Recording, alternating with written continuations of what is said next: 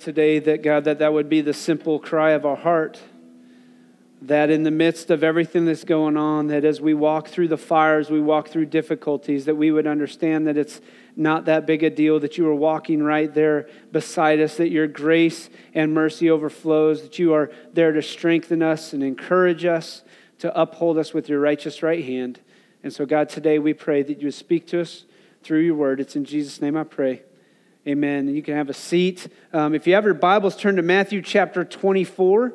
Um, you can turn to Matthew chapter 24. We're going to be starting in verse 29. And as you think about that, we started a sermon series last week called Vigilant. And the reason we started the sermon series called Vigilant was we were already into Matthew chapter 24, or started seeing Matthew chapter 24 um, in, in our The King and His Kingdom series as we talked about the king and, and what was going to be happening with Jesus coming and, and things like that. So we came to this sermon series, or this sermon series we're calling Vigilant, because the idea is that we should remain vigilant in the midst of everything that goes on, in the midst of knowing what Jesus promised. These are Jesus' words about what the second coming will be like. And so this is our second week in this series uh, where we're going to be looking at Matthew 24 and 25. And I'll give you a heads up about what's going on. This first part uh, really the part of Matthew chapter 24 is what Jesus says how the second coming is going to look, what it's going to be like, what's going to happen, what are the signs, things like that. Matthew chapter 25, which is really where we get our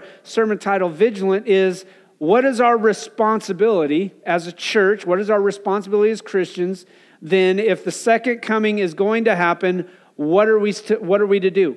All right, we're to remain vigilant. So we're going to lay that out. We're going to unpack that. We're going to dig in and see what God's word says about that. But as we do that, I want to encourage you with a, a number of things. Those of us who know and love the Lord, uh, those of us who study the word, are very much aware of the fact that the world will end with the glorious coming of Jesus Christ to earth from heaven. That's the promise. And here's the thing you have to begin to understand you can't claim to follow Jesus if you don't believe what Jesus said. That's the beginning point of everything that we understand. Because I know a lot of people say, man, Jesus was a great teacher. I follow Jesus' teachings. Do you believe that Jesus is coming? No way. All right. Then Jesus wasn't a great teacher because if Jesus was a great teacher, you would listen to the truth he says if not, then you're just saying, hey, look, I pick and choose what I want to follow for Jesus, but other than that, I'll just walk away from everything else. And you can't go about doing that because there are a number of claims that Jesus makes that put us in a predicament if we try and do that. Number one, Jesus himself makes the claim to be the way, the truth, and the life. So when somebody says, well, you're narrow minded and bigoted, what they're saying is, Jesus is narrow minded and bigoted because they're saying, well, it can't be just Jesus. There's no way it can be just Jesus. If Jesus claims that, and Jesus said, I'm the way, the truth, and the life, then what Jesus says is truth. We have to take that. You have to understand whether you agree with it or not does not matter when it comes to the big picture. A lot of people want to go around life and go, look, I just don't necessarily agree with what Jesus said on that, so I'm going to change the way it goes. Okay, well, that doesn't mean it's true. What's, what's true for you is not true for everybody else, is a lie the world wants to say in today's world, today's culture. Well, that's true for that person, but it's not true for me. No, truth is not relative. Truth has to have a standard. And Jesus becomes the standard bearer by which everything is set in place, all right? So if we understand that Jesus or the world will end with the glorious coming of Jesus Christ to earth from heaven based upon his word, then there are a number of things we're going to look at. And so it is his second coming, all right? That's what we're talking about. That's what Jesus is talking about here in Matthew chapter 24. It is his second coming. And the reality is, the first time he came, he came in humility. The first time he came, he came to die on the cross. The first time he came, he, he came as a humble little child, born in a manger, born as a servant, born to die on the cross. You get the picture. Matter of fact, most people, you don't have to really discuss much about the birth of Jesus, do we? We know about the manger. We know about the angel. We sing, Hark the Herald Angels Sing. We know that, that there were donkeys and stuff most likely there. We know that Joseph and Mary had to find a place in a stable rather than the inn, that Jesus was born in a manger. We know all of that stuff. But the second coming is a lot of the stuff that people begin to question. Why? Because we don't necessarily focus on it a lot.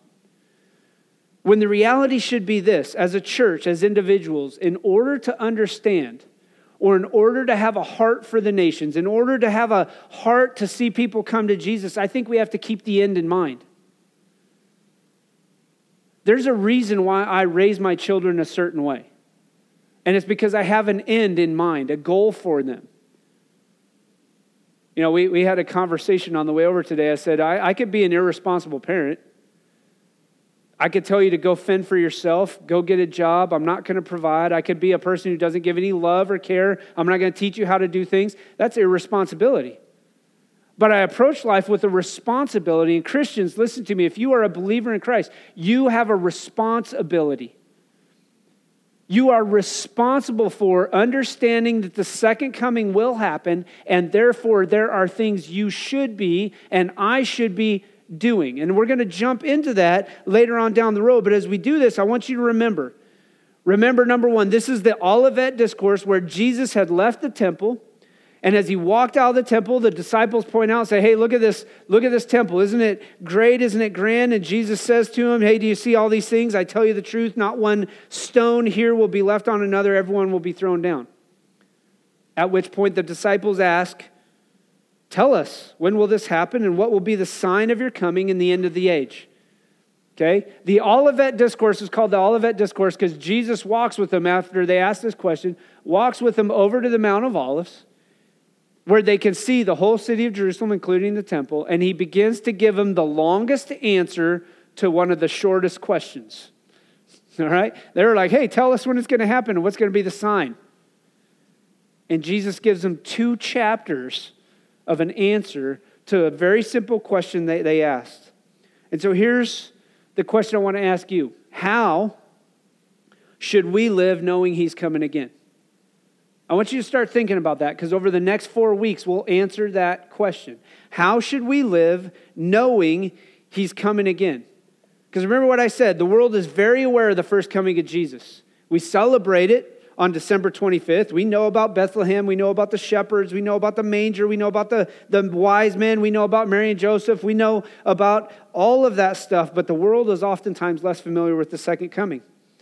And so Jesus gives us, and we, we covered these last week, uh, and the week before. Jesus gives us these signs. Matter of fact, they're going to be up on the screen as you're following along. He gives us these signs. There are, there are nine that I gave you originally. We jumped to the 10th last week. What are the signs of the end? Number one, there will be attempted deception of followers. All right, we saw that in the first part uh, of chapter 24. Watch out that no one deceives you in verse 4. Number two, there will be wars and rumors of wars, verse 6 all right, of chapter 24. Number three, there will be international hostility. That's verse 7 of 24. Number four, there will be famines and earthquakes. That's still verse 7. Number five, there will be a great persecution in verse 9. Uh, internal strife and betrayal is number six. That's verse 10. Uh, he who stands firm will be saved. That's verse uh, 7, or sorry, verse 12. sorry, my bad. Uh, the, sorry, the love of grow, most will grow cold. That's verse 11. Verse 12, he who stands firm will be saved. Number nine, the gospel will be preached. And then last week we talked about this. Here's what are the signs of the end? The abomination that causes desolation. In other words, there will be an individual who's going to rise to power. Look, I'm not going to sit here and do what other preachers have tried to do in the past. If you're the one who wants to come in and be like, we want to know who the Antichrist will be, was it Obama? Is it going to be Trump? Please stop. That's pathetic you will know who the abomination that causes desolation is when that person rises to power and sets up an idol in the temple to be worshiped of themselves. Okay? You have to begin to get that picture. There are too many pastors out there who try and conjecture up things and come up with ideas. Every decade, it seems like there's some pastor who rises up and he's like, This is the Antichrist. It's the end of the world. Matter of fact, when we were in Texas, we, we had to go, when I was in seminary, we had to go and see other churches, um, other religions even. We went to a, a, Jewish synagogue and did a three and a half hour service when they were celebrating Sukkot. Um, that was part of our seminary class. Another one we went to, we went to Seventh day Adventist Church, and we just happened to be there on the day that a guy spoke, and he said this would have been like 2002, 2003, that Jesus was coming back like September of 2003. I mean, he stood up on the stage saying that based upon the stars and how the stars and the planets are aligning. I'm telling you, September whatever, 2003, Jesus is coming back. And I looked over at Sarah and I went, wonder what he's going to do when he doesn't. Because he completely discredits himself, because he doesn't understand the big picture of what Jesus says. You have to begin to understand the words that Jesus says. So, the reason why I jumped through those signs, remember, those signs are going to be this tribulation, this bad time that, that, that, that the Jews and, and Christians alike are going to see. They're going to see deception. There are going to be wars and rumors of wars and hostility and famines and persecution and strife. The love of most will grow cold. Those who stand firm will be saved. The gospel is going to be preached. And then the abomination that causes desolation is going to rise to the top. And so Jesus lays out these signs. Hey, here's the deal. And if you have your Bibles, starting in verse 29, listen to what he says.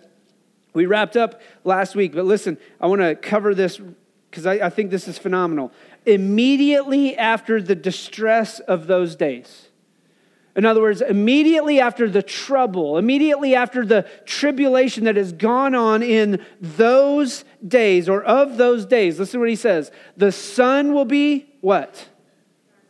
Darkened, the moon will not give its light, the stars will fall from the sky, and the heavenly bodies will be shaken. And then verse 30, the climax. If we had a bunch of big instrumentation, it'd be like, bum, bum, you know, the, the movie that's building up because it says, at that time, the sign of the Son of Man will appear in the sky, and all of the nations of the earth will mourn. They will see the Son of Man coming on the clouds of the sky with power and great glory, and he will send his angels with a loud trumpet call, and they will gather his elect from the four winds, from one end of the heavens to the other. Now, learn this lesson from the fig tree. As soon as its twigs get tender and its leaves come out, you know that summer is near. Even so, when you see all these things, you know that it is near, right at the door. I tell you the truth, this generation will certainly not pass away until all these things have happened. Heaven and earth will pass away, but my words will never pass away. Anybody suffer from allergies? My world has been turned upside down the last two weeks. Usually it's the first part of April, but it's stemmed back because it was so cold. And I know when allergy season is coming because I start to get plugged up, I, my eyes start to itch, and the last couple weeks has been atrocious.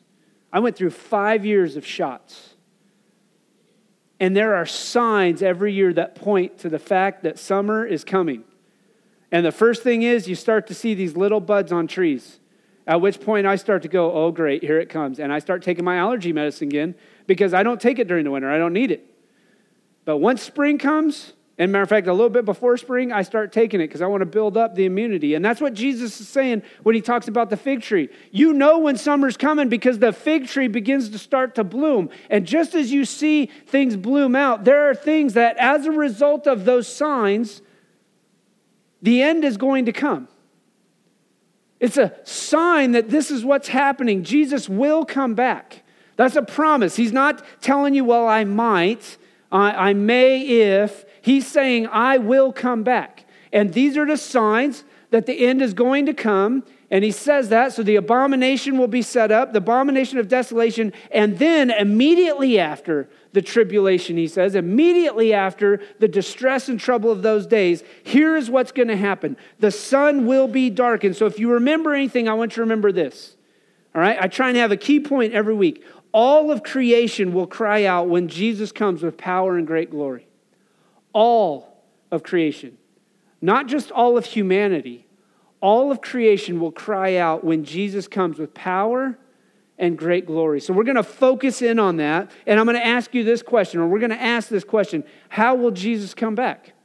What's it going to look like? How's it going to look? What's, it, what's going to play out?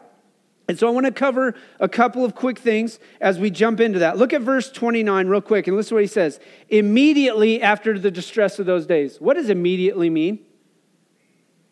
Yeah, immediately. Like if I say, Ethan, I want you to pick up this immediately, I'm not expecting any delay, am I? It's like, get down and do it. You know, if, if we were told to do something immediately in boot camp, you didn't ask a question you just did it. You know, it's not like, well, do you want me to do that now or later? because you're probably doing it now and later.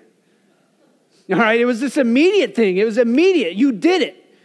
If you said, you, I want you to do this now, go do it. If my dad said, I want you to go take care of the dog, I didn't go, well, do you want me to do it in 15 minutes?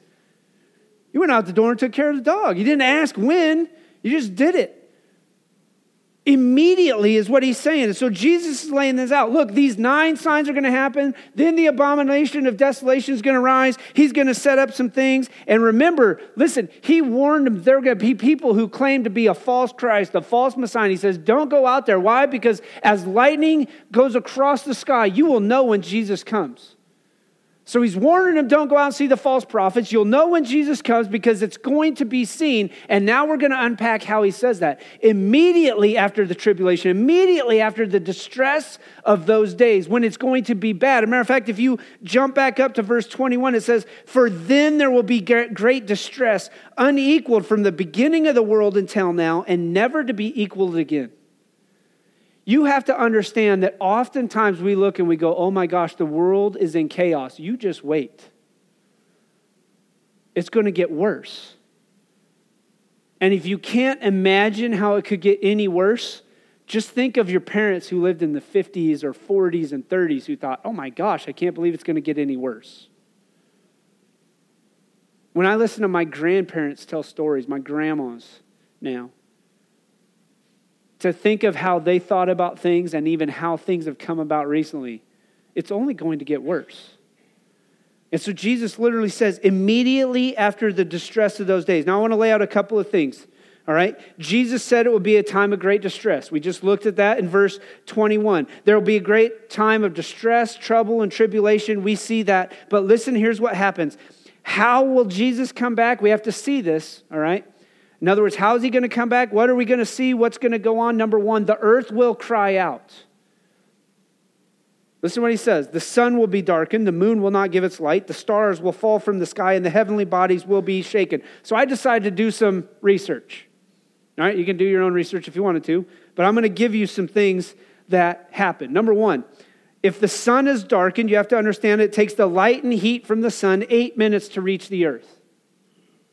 The sun is over 33 million degrees. Now, you think it's hot in Missouri in summer when it's 108. 33 million degrees. That's ridiculous. That's smoking hot.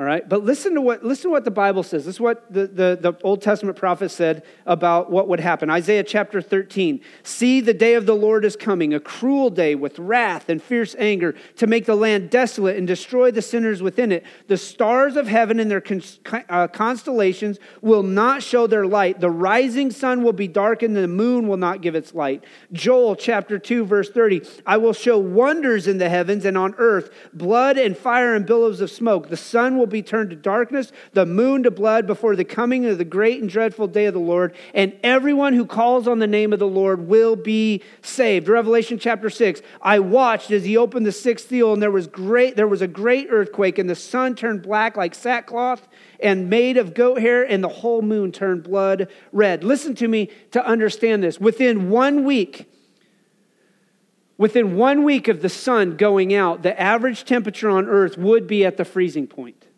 within one week. That would be just the average. Sun's gone, gone. Severe drops in temperature would continue, and the Earth's temperature would drop, listen, by a factor of two every two months. Now, to give you an idea, to look this up, the current temperature on the Earth is about 300 kelvins on average. All right? You can do your research on 300 kelvins. 273 Kelvin, kelvins is the freezing point. Okay, so our average temperature 300 kelvins, 273 uh, kelvins is the average freezing point. But listen to this two months after the sun would quit, it would be at 150 kelvins here on Earth. Four months after the sun, it would be at 75 kelvins. For those of you who don't understand, it would be a frozen planet with no sun.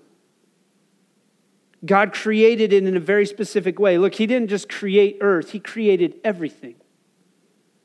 So we begin to understand that every living organism would eventually freeze to death and the seas would turn to solid ice. That's how cold it would be. And with the sun gone, the moon would be dark, or with the moon dark or gone, high tide and low tide wouldn't be a big issue. But listen, there's a point in the Bible where it says the islands will disappear, the mountains will be gone. Why? Because of everything that goes on. So all of creation is literally crying out. The sun will be darkened, the moon will not give his light, the stars will fall from the sky. Matter of fact, I had to look this up. There will be such great gravitational disturbances that would happen if the sun stopped shining on the earth and all other planets all of the planets would then fly off into space because they would no longer have a gravitational orbit. So listen to what he says again. The stars will fall from the sky and the heavenly bodies will be shaken. Do you see what's going on?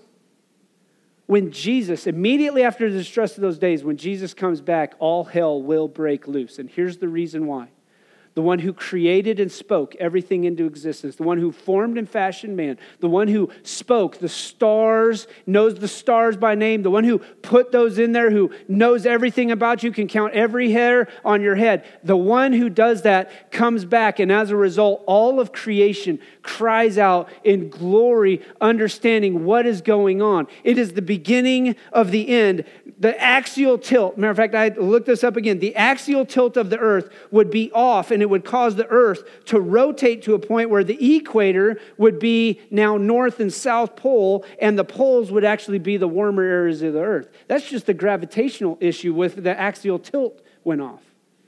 You start to look into the science of what goes on. Meteor showers would fall from the sky. You realize that the moon, when we look at the moon, you guys see the craters and stuff? Did you know the moon, because of the gravitational pull around it, actually saves the earth? A majority of any sort of meteors and things go and hit the moon rather than hitting the earth because the way the gravity works around there. That's God's handiwork to say that he loves us and shows us. Meteor showers would fall from the sky, earthquakes will cause the land to heave and shake, and volcanoes will erupt. Now, I don't know how else to put that, but maybe Hollywood's got a little bit of it on some things when we watch things like San Andreas or what's the one where they freeze? Uh, this coming day or whatever it is. Uh, what is it? Day, day after tomorrow. What is it? What is it? Day after tomorrow, right? Yeah. All right. When, when they got this massive cold storm that comes through and freezes everything up. But listen to Romans chapter 8. Romans chapter 8, verse 22 says this We know the whole creation has been groaning as in the pains of childbirth right up to the present time. Remember what Jesus said? Those signs were just the what? Beginning of childbirth pains. But listen, all of creation has been groaning as in the pains of childbirth right up to the present time. So the very heavens, listen, are held in place and under control of the one who created them and controls them. But now everything has turned into chaos. Everything has gone helter skelter. Everything has gone in its own way. And that leads us to the birth. Remember, everything else is just the beginning of the birth pains, but that leads us to the birth. What does that mean? Look at verse 30. Okay? The sun will be darkened, the moon will not give light, the stars will fall, the heavenly bodies will be shaken. But listen to verse 30, and what's it say? There are three important words right at the start. At that what? At that time, the sign of the Son of Man will appear in the sky, and all the nations of the earth will mourn. Listen, here's the big thing you have to begin to understand. When all hell breaks loose, guess who busts out in the sky? Guess who comes back? At that time, immediately following the distress of the days, at that time, Jesus comes back. It says this the sign of the Son of Man will appear in the sky, and all the nations of the earth will mourn. So here's number two Jesus will come with great glory. It is not going to be something you question. See, then Jesus will appear in the sky with power and great glory. That's what he says. They will see the Son, the Son of Man coming on the clouds of sky with what? Power and great glory. So Jesus will come with power and with great glory. Matter of fact, he is going to be so powerful, it's going to cause everything to go into chaos, but yet at the same time, he's going to bring everything under his rule. Everything will be dark, the world will be in chaos, people will be mourning over everything happening. Matter of fact, there's a part in Revelation chapter 6 that says this In the midst of the darkness will appear a light so bright With great glory, Jesus appears, and it's so bright that people are crying out for the rocks and the mountains to fall on them because of everything that's going on. But then, lo and behold, guess who shows up? Jesus. And I love what it says at that time, the sign of the Son of Man will appear in the sky, and all the nations of the earth will mourn. Listen, the sun has stopped shining. The moon, not there. The stars fell from the sky. Everything has gone crazy. Heavenly bodies will be shaking. And listen, everything will be dark. Everything. I remember being out at sea when it might have been a cloudy night, or maybe the moon was dark, there were clouds and stuff going on, and you walk out on the ocean, or sorry, out on the deck of the ship to look out at pitch black. And in your mind as a sailor, you're like, man, I hope I never fall over because I do not have a prayer to survive. You know you're four, five, six, seven hundred miles off the coast of somewhere. It's pitch black. If you were to go over, you have no hope. Everything is dark, everything is gloomy, everything is dreary, and guess who shows up? Remember what he said is, as you see lightning go across the sky, you're going to know when Jesus comes. And here's why you're going to know when Jesus comes because Jesus claimed this in John I am the light of the world. In Revelation, it says that when Jesus comes back, there will be no longer any sun or moon or stars in the heavens because when Jesus comes back, he is the very light to everything that exists. So when Jesus comes back, there's going to be a pitch black darkness that's fallen over the face of the earth. And Jesus comes back, and guess what? There is going to be a bright spotlight, and there will be no denying the fact that Jesus has returned. Everybody will see it. And listen, it says they will see the Son of Man coming on the clouds of sky. Matter of fact, I want you to see and understand what's going on. As I began to study this, at that time, the sign of the Son of Man will appear in the sky. When we talk about this light, I want you to think about this. How did Jesus show himself to the people? How did he lead the people at night for Israel? What did he do? He was a pillar of fire by night and a pillar of what? Smoke by day or a cloud of smoke. Listen, he's coming on the clouds. The idea that is communicated here is you will see what we call, or what they called the Shekinah glory of God, the very essence of everything that God does beams out into the universe as Jesus shows up to come back and make everything right. Everything that was broken, everything that was desolate, everything that was beat down, that was sinful, everything is going to be made right.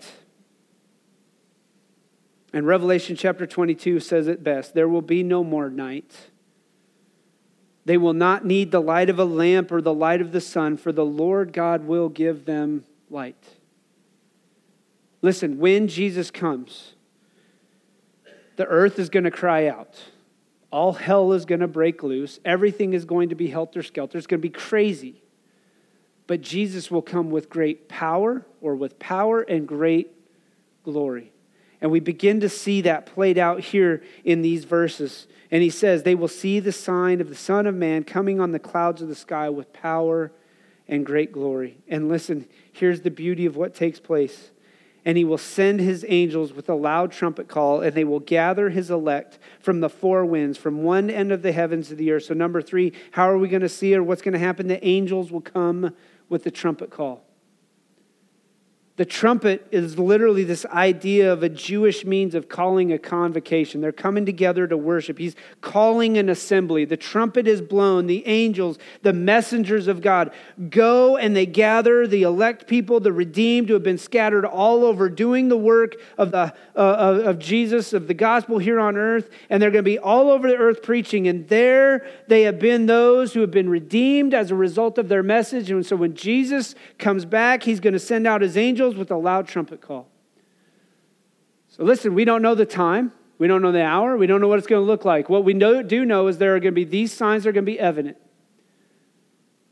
Those nine signs we talked about, there's going to be the abomination that causes desolation, who rises to power. As a result of that, all of a sudden the earth is going to cry out. Everything's going to go crazy. All of creation begins to groan. And here comes Jesus. And after Jesus comes, he blows a trumpet. And in the midst of blowing that trumpet, here come the angels to take his redeemed. The people have been bought and purchased. The people have put their faith and trust in Jesus Christ. And listen, there is no other way. This is according to the words of Jesus. There is no other way to the Father. There is no other way to God except through the Son. And you can claim, like I said earlier, you can claim that that's just narrow minded, bigoted belief.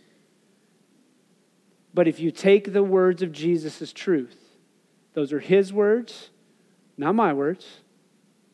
Those are his sayings, his statements not my statements.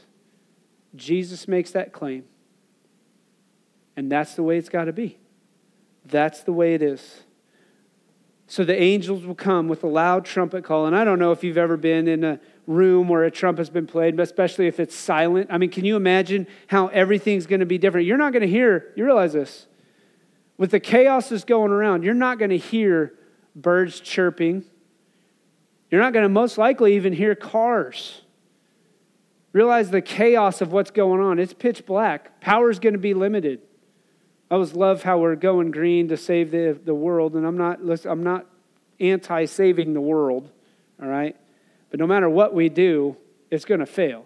I hope you realize that big picture. If you're, you're a Greenpeace, PETA type person, look, you're just going to have to realize that God put in certain things in, in order, and that's the way it's going to be no matter what you and I do. Let's be smart. Let's be wise. Let's be good stewards. I always believe in good stewardship, but the reality is the earth is going to fall. All of mankind will fall. All of mankind will be held responsible for their sins and everything goes on. But listen, the angel will come with the trumpet call, and then listen what Jesus says heaven and earth will pass away. Do you get that big picture? Because I don't think we begin to understand it, even as Christians a lot of times we don't see what's going on. As a matter of fact, Revelation talks about the old earth and the old heaven will be gone, and the new earth and new Jerusalem will come down out of heaven. But listen to what he says Heaven and earth will pass away, but my words will never pass away. My truth will not fail. My words will not fail you. They will strengthen you, they will uphold you, they will encourage you during that time. As we know it, heaven and earth will end. The earth that we know, the heaven that we know will cease to be. It's the end of the world as we know it. Anybody ever remember that song? To me, it got popular with DC Talk, but it was even more popular, I guess, back in the 70s and 80s. It's the end. Matter of fact, if you watch uh, Friends, right? No, not Friends. There was a show that used to sing that song, but it's the end of the world as we. Anybody know that song? Oh my gosh, you got to go home and look at REM. They did it. Okay, well, my, my thing was DC Talk. DC Talk did it on uh, their Jesus Freak, I think it was, or Supernatural uh, CD. I'm dating myself on that, so you have to begin to understand. But listen, he says it again Heaven and earth will pass away, but my words will never pass away. Remember what is said. All scripture is God breathed and useful for teaching, correcting, and rebuking and training in righteousness. The very words of God are spoken. It comes out of, all scripture is God breathed. It comes out of his mouth, out of his nostrils. If we believe the word of God, we believe that this is going to happen. That's the way it's going to play out. That heaven and earth will pass away.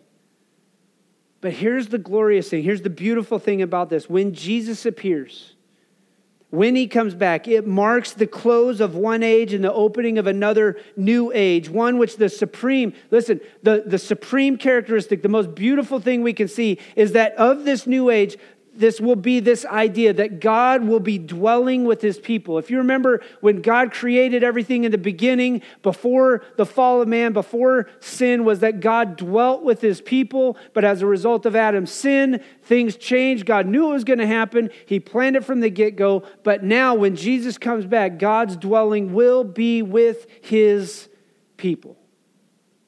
And in Revelation chapter 21, it says this Look, God's dwelling place is now among the people, and he will dwell with them, and they will be his people, and God himself will be with them and be their God, and he will wipe every tear from their eyes. There will be no more death, or mourning, or crying, or pain, for the old order of things has passed away. What will the second coming be like? That's just a glimpse. Now, you can go home and watch Armageddon, you can go home and watch, you know, whatever, the tomorrow one I was talking about. You can go home and watch whatever you want to. San Andreas with The Rock. I, I even just think about this. Have you watched the news with all the chaos with the volcano over on the Big Island? Could you imagine living? I mean, they're interviewing a guy, and he's like, "Yeah, all of a sudden the, the ground opens up, lava's coming out, and it, it's the guy whose house got burned, and they saw they showed it eating his car." The stars will fall from the sky, the heavenly bodies will be shaken. Remember what we said? With the sun and moon gone, the stars falling, all hell breaks loose on earth. And yet Jesus says immediately at that point, at that time, Jesus comes back.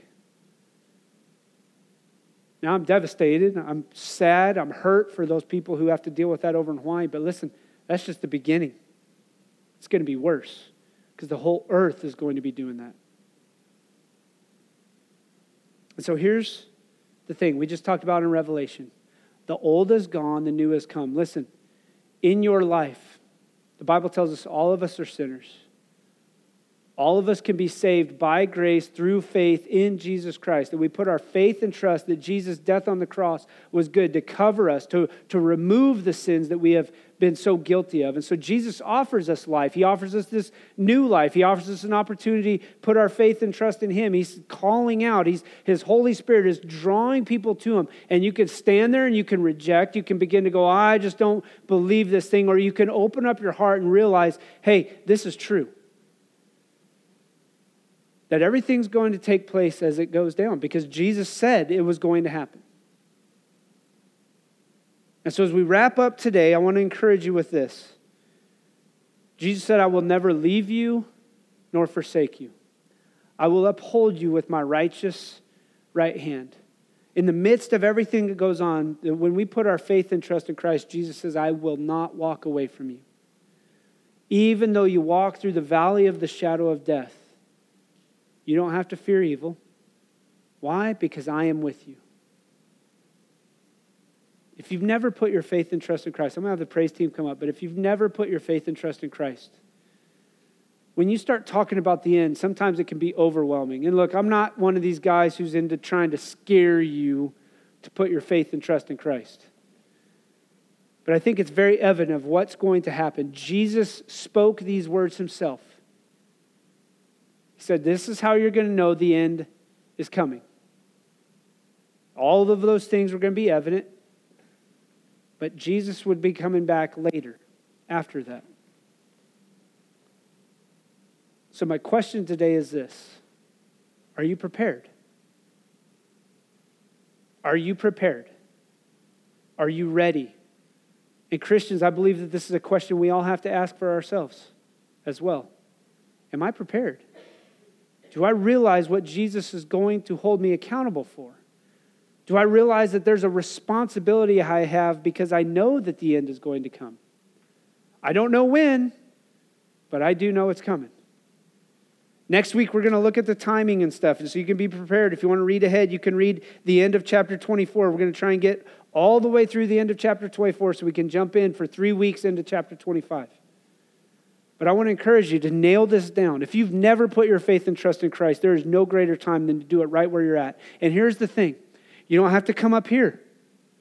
The Bible says that if you confess with your mouth Jesus is Lord and believe in your heart that God raised him from the dead, you'll be saved. You make it public. I confess with my mouth that Jesus is Lord. Matter of fact, here's what I want to do with every head bowed and every eye closed. You may have already put your faith and trust in Christ, and that's fine.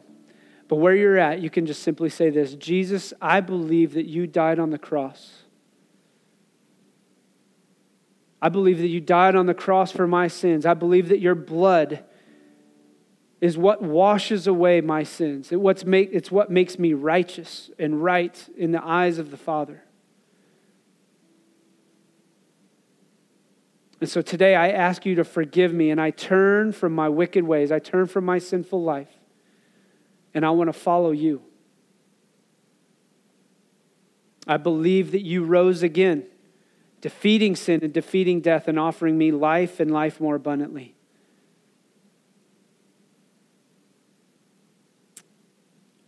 And here's what I want to do just as we close with this song. If you've prayed that prayer for the first time, you would say, That's me. I, I put my faith and trust in Christ. I know that there's a lot of questions, there's a lot of doubts. Maybe you, you even you don't know a lot. That's fine. It's okay. But if you've prayed that prayer, if you said that's, that's me today, here's what I want to do as we close with the song. You can come down, you can see me, you can talk. I want to pray with you. There's nothing magical about it. If not, if you want to talk to me later, you don't want to draw it out, big deal out here, but you want to make it public, you want to come and talk to me, come talk to me as we're walking out today. But here's what I want to encourage you with that in the midst of everything that goes on in life, when you make a public profession before everybody else that you put your faith and trust in Christ, you need to make it public. And I believe that one of the ways is that's, that's baptism. But another way is just to stand up and say, I put my faith and trust in Christ. So as we close with the song, if you did that for the first time today, you'd say, That's me. I'm going to put my faith and trust in Christ. I want to follow him. I want to be obedient to him. Then come down and let me know. So we can just let everybody else know as we close with the song. Father, we